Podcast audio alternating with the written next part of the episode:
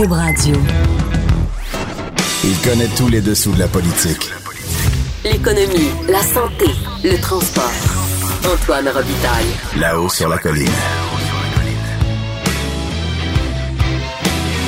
Cube Radio.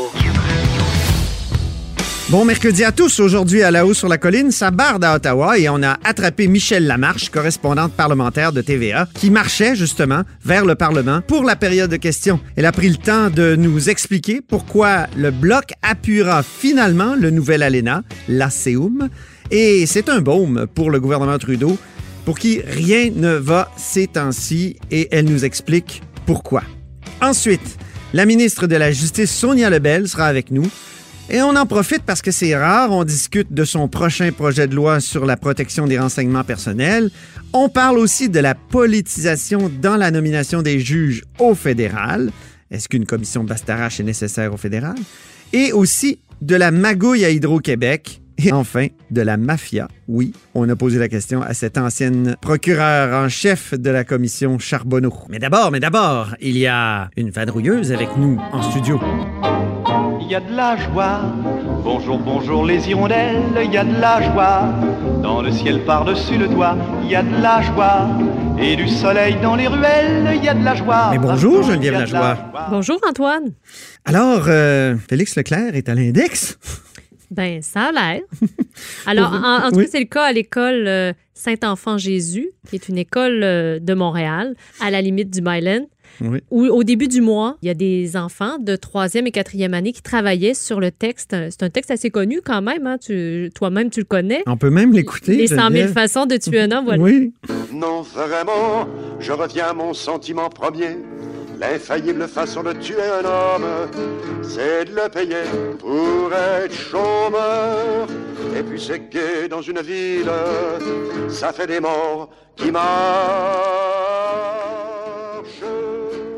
C'est le texte controversé qui a été retiré et jeté à la poubelle euh, oui. qu'on veut oublier. C'est ça. Donc, les enfants avaient déjà commencé à travailler euh, sur ce texte-là dans le cadre de, de, du cours d'art dramatique. Et euh, devant la pression d'un parent, les plaintes de parents, d'un parent, la professeure a finalement décidé, pour éviter la controverse, de retirer le texte. Mais pas juste retirer le texte, il fallait qu'il disparaisse totalement C'est ça. De, de, de, du matériel scolaire des enfants, du sac d'école. Alors, en classe, en pleine classe, on leur a demandé à ces élèves-là d'ouvrir leur duotang, de sortir le texte et de faire la file pour le jeter dans le bac bleu. Mon Dieu, un auto-dafé de texte de, de Félix Leclerc, ça va bien?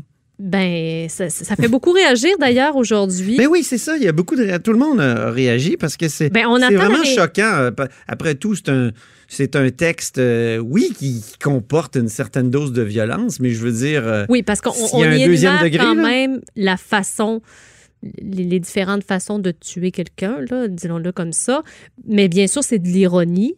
Euh, et justement, c'est... Face ce que... à la présence de la, de la violence dans notre société, tout ça. Tout à puis... fait. Et, et c'est ce que les partis d'opposition dénoncent, justement. Tellement de rectitude politique, là, c'est assez, là. Oui. Euh, la députée libérale, Marois Risky, disait que, bon, ben oui, c'est bien, il y a peut-être des propos violents, mais qui, bon, il faut, faut comprendre leur deuxième sens aussi. Mais oui. Mais si on trouve ça violent, imaginez les jeux vidéo. Et... Les enfants, ils, ils passent leur temps à faire ça. Le jeu Call vidéo avec des, c'est ça, avec des fusils, ils attaquent des gens. Alors, bon, qu'est-ce qui est le plus violent dans les paroles d'un texte de Félix Leclerc ou des jeux vidéo? C'est ce que Mme Marois Risky faisait valoir ce matin. Euh, et la, Christine Labrie, qui est la députée euh, solidaire euh, de Sherbrooke, qui disait, elle, euh, ben écoutez, les vrais experts, là, ce sont les enseignants. Laissez, laissez les enseignants enseigner librement.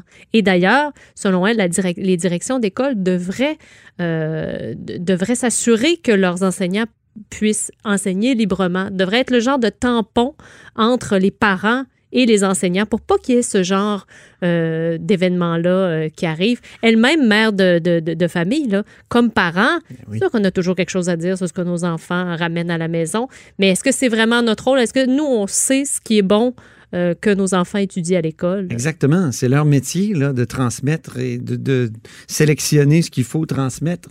Et les parents ont beaucoup plus de place maintenant que la fameuse réforme Roberge a été adoptée, non? Oui, tout à fait. Sur le projet de loi quarante, je vous rappelle que dorénavant, les conseils d'administration qui vont, qui, qui, ont, qui remplacent, là, qui, qui sont appelés à remplacer tranquillement, là, on est en transition, les commissions scolaires, ben, il y a une grande place qui est faite aux parents et aux directions d'école. Donc, c'est les deux, c'est les, c'est les deux catégories de gens qui vont gérer les écoles dorénavant.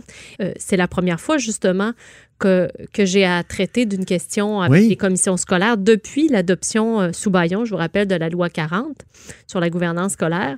J'ai trouvé ça particulièrement euh, difficile euh, comparé à ce que c'était avant. Je vous rappelle qu'avant, c'était des élus. Donc, les commissaires scolaires, euh, on, tout le monde connaît très bien Catherine Harel-Bourdon, par exemple, euh, qui est était commissaire de la commission scolaire de Montréal, qui euh, souvent était appelée à commenter euh, des débats publics de toutes sortes. Elle prenait position. C'est ça, c'est une élue. Alors, euh, politiquement, elle était impliquée.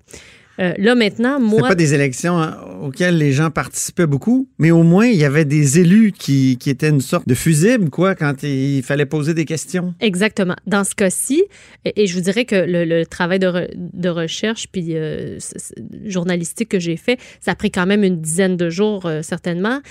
J'ai eu beaucoup, beaucoup de mal à avoir des réponses. Premièrement, la direction de l'école en question de Saint-Enfant-Jésus n'a jamais voulu me parler. La directrice n'a jamais voulu me parler malgré de nombreux appels, de nombreux courriels.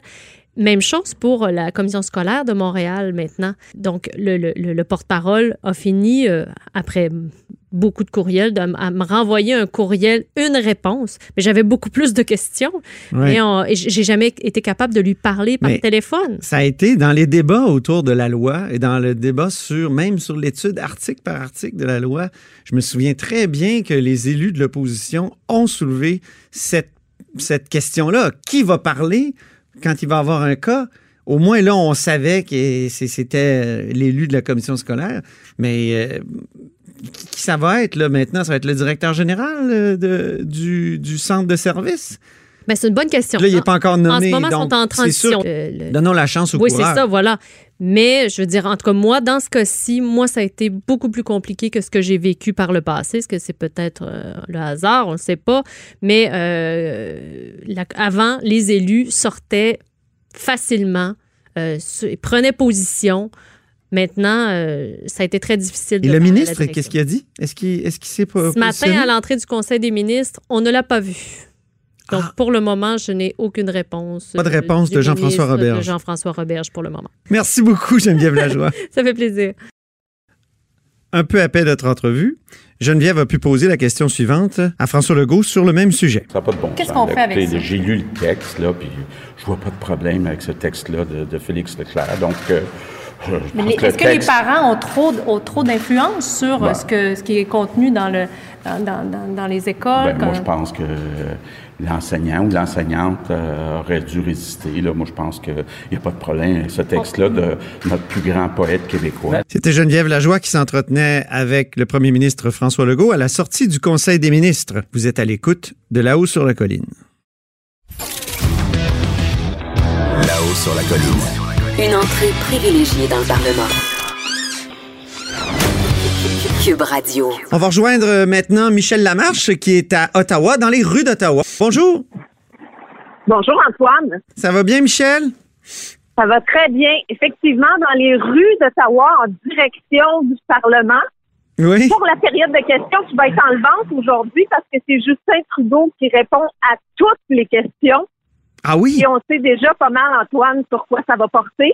Oui, c'est certain que ça va porter sur le vingt et unième jour de blocus. Voilà. Oui.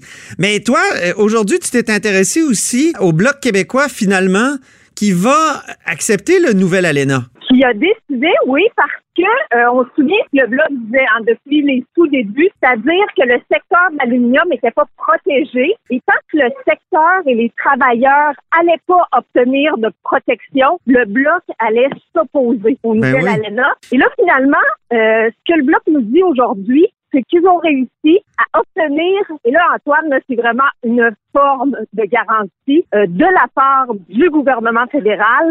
Et euh, ce qui se passe présentement, c'est que la ministre Chrystia Freeland est en discussion avec les États-Unis.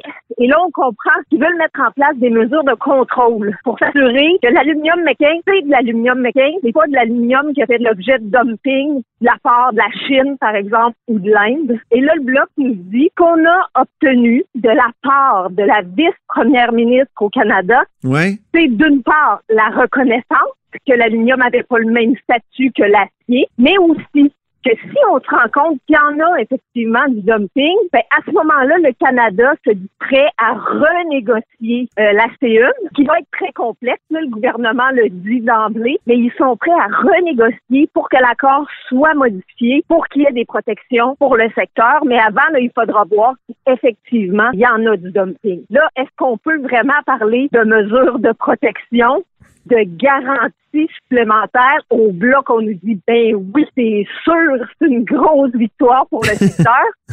Au gouvernement, c'est pas ça qu'on nous dit. On ouais. nous dit, on négociait déjà. Euh, c'était déjà des discussions qui avaient cours. Euh, nous, on est juste contents que le Bloc se ravise et décide de voter en faveur de ce nouvel accord de libre-échange. Alors, tout le monde semble mettre de, beaucoup d'eau dans son vin. Oui, oui, parce que là, vous savez, là, à Ottawa, on dit toujours ça, là, c'est un win-win-win. Ben là, tout le monde est le grand vainqueur de la journée.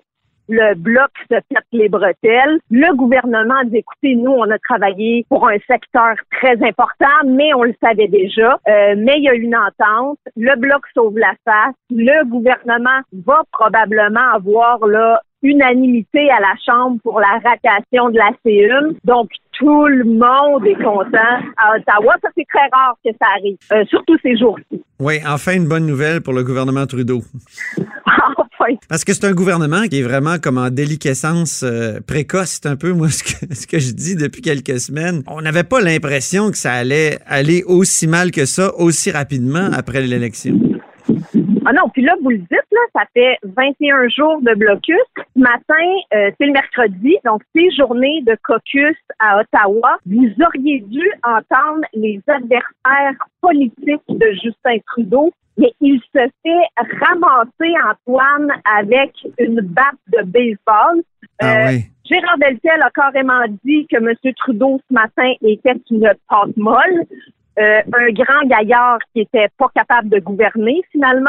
Euh, du côté du Bloc québécois, Yves-François Blanchet a dit « Je l'ai la solution pour le gouvernement dans toute cette crise autochtone, c'est d'envoyer Chrystia Freeland négocier à sa place. Euh, elle est capable de s'entendre avec le Bloc, elle fait bien ça, elle est de bonne foi, elle va sûrement pouvoir s'entendre avec les leaders autochtones. » Donc, vous voyez là dans quelle direction ça va. C'est comme s'il n'y a plus personne à Ottawa qui reconnaissait que M. Trudeau a un tant soit peu de leadership. Donc, c'est là où on en est en cette vingt et unième journée.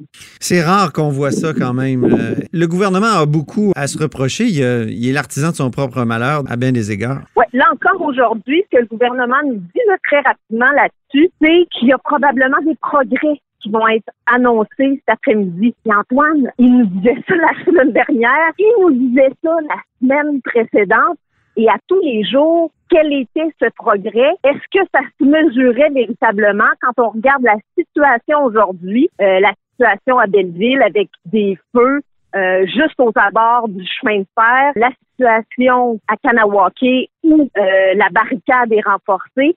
Est-ce qu'il y a vraiment quelqu'un qui peut parler de progrès au gouvernement fédéral? Ça, c'est, euh, c'est, c'est pas crédible. En tout cas, ça se produit.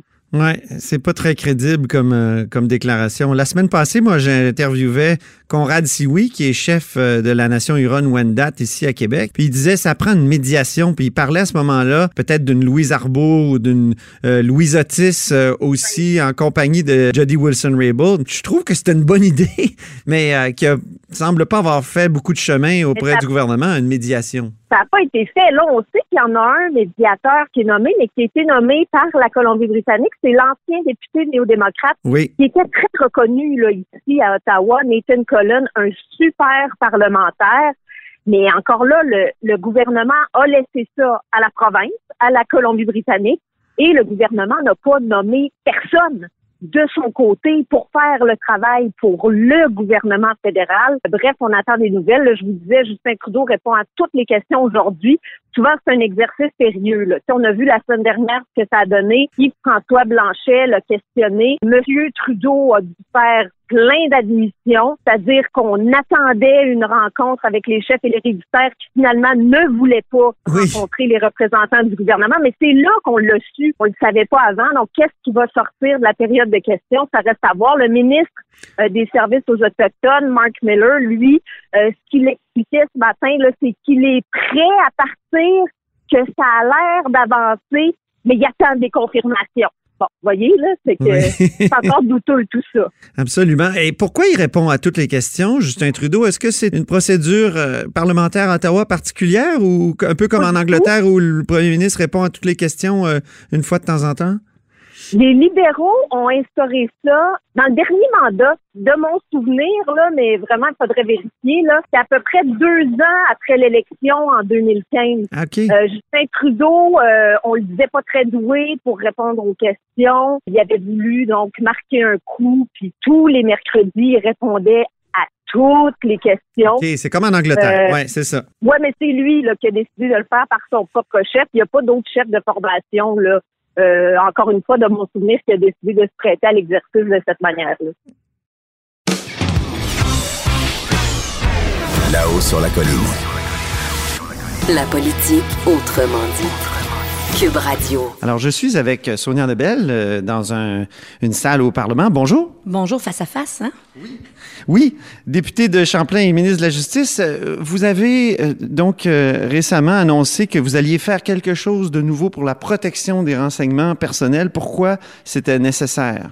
Bon, mais à, tout, à toute fin pratique, c'est presque prêt à être déposé. On est dans les derniers ajustements, les dernières consultations pour s'assurer que ça répond bien aux besoins. C'était nécessaire, on a vu dans la foulée de tout ce qui s'est passé dans la dernière année, euh, de, de rassurer les gens sur la protection de leurs données personnelles. Je dois dire que nous, on est aussi dans, dans, dans on est plus dans la notion de consentement de la personne. Hein?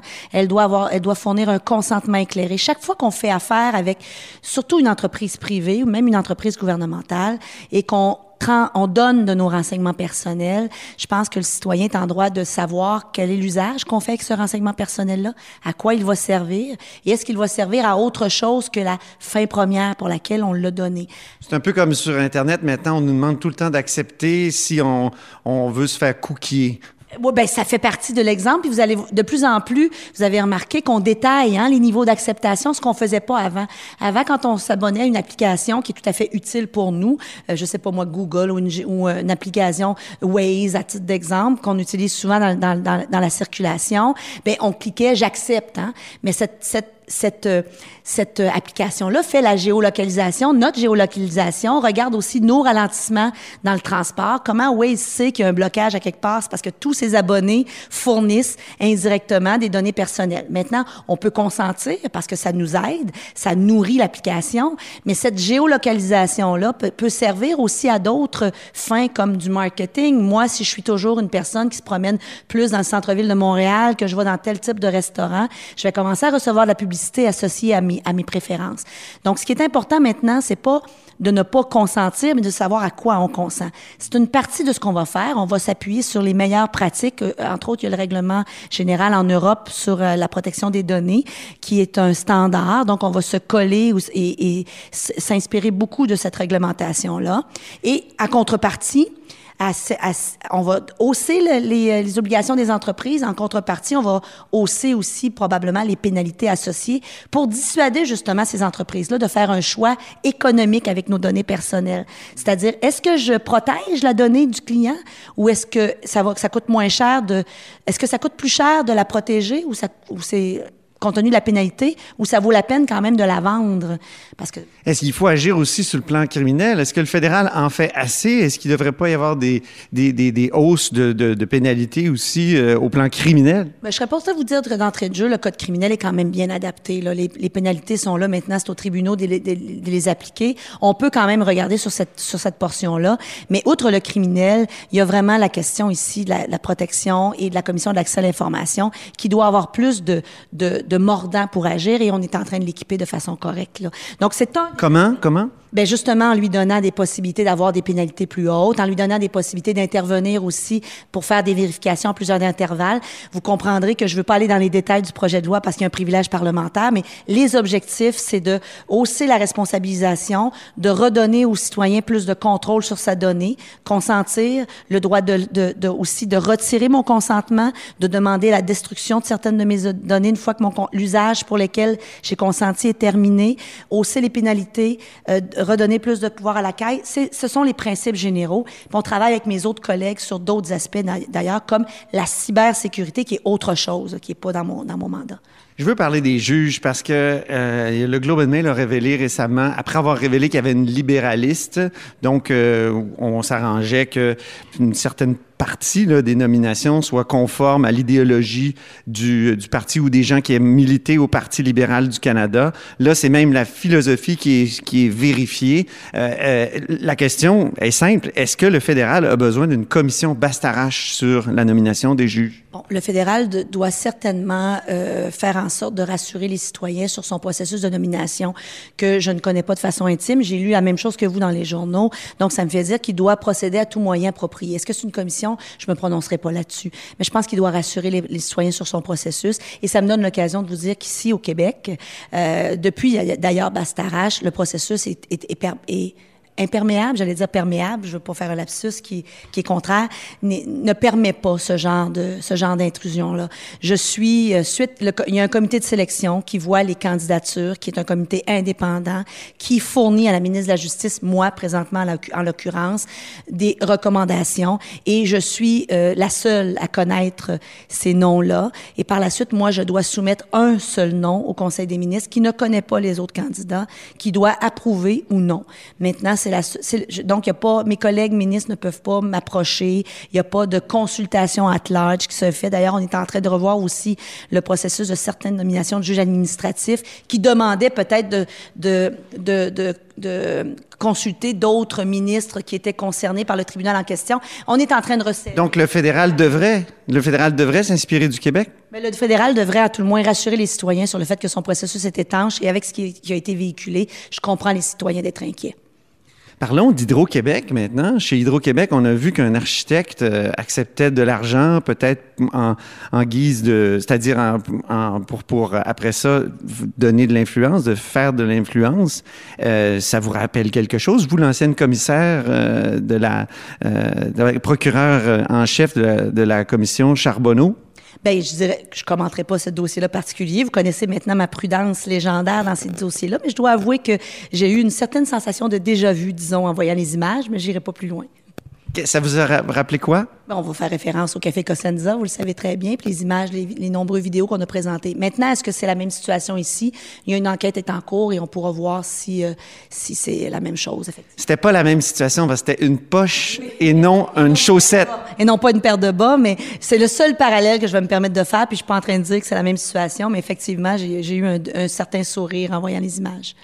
Euh, vous parlez du café Consenza, ça me fait penser à la mafia. Et récemment, euh, mon collègue Félix Séguin est allé en Italie euh, où euh, on, on lui a dit que le Québec était laxiste à l'égard du crime organisé. C'est l'administration de la justice là-bas qui disait ça et que la mafia en profite. Euh, qu'est-ce que, est-ce que, est-ce que vous trouvez que, que, qu'il y a quelque chose là à, à vérifier? Non, je pense pas que le Québec soit laxiste. D'ailleurs, on a fait une belle évaluation de l'infiltration du crime organisé dans les milieux légaux à la commission Charbonneau. Il y a des pistes, il y a, il y a, il y a des, les, les, les, pardon, les escouades spécialisées, euh, tant la Sûreté du Québec euh, au, euh, à la Couronne sont bien informées. On a d'ailleurs été beaucoup avant-gardistes en matière de crime organisé euh, avec nos équipes spécialisées. Le Blaco à l'époque qui était plus sur les motards criminalisés. Vous vous en souviendrez dans le milieu des années euh, pour le printemps deux mille un de l'époque.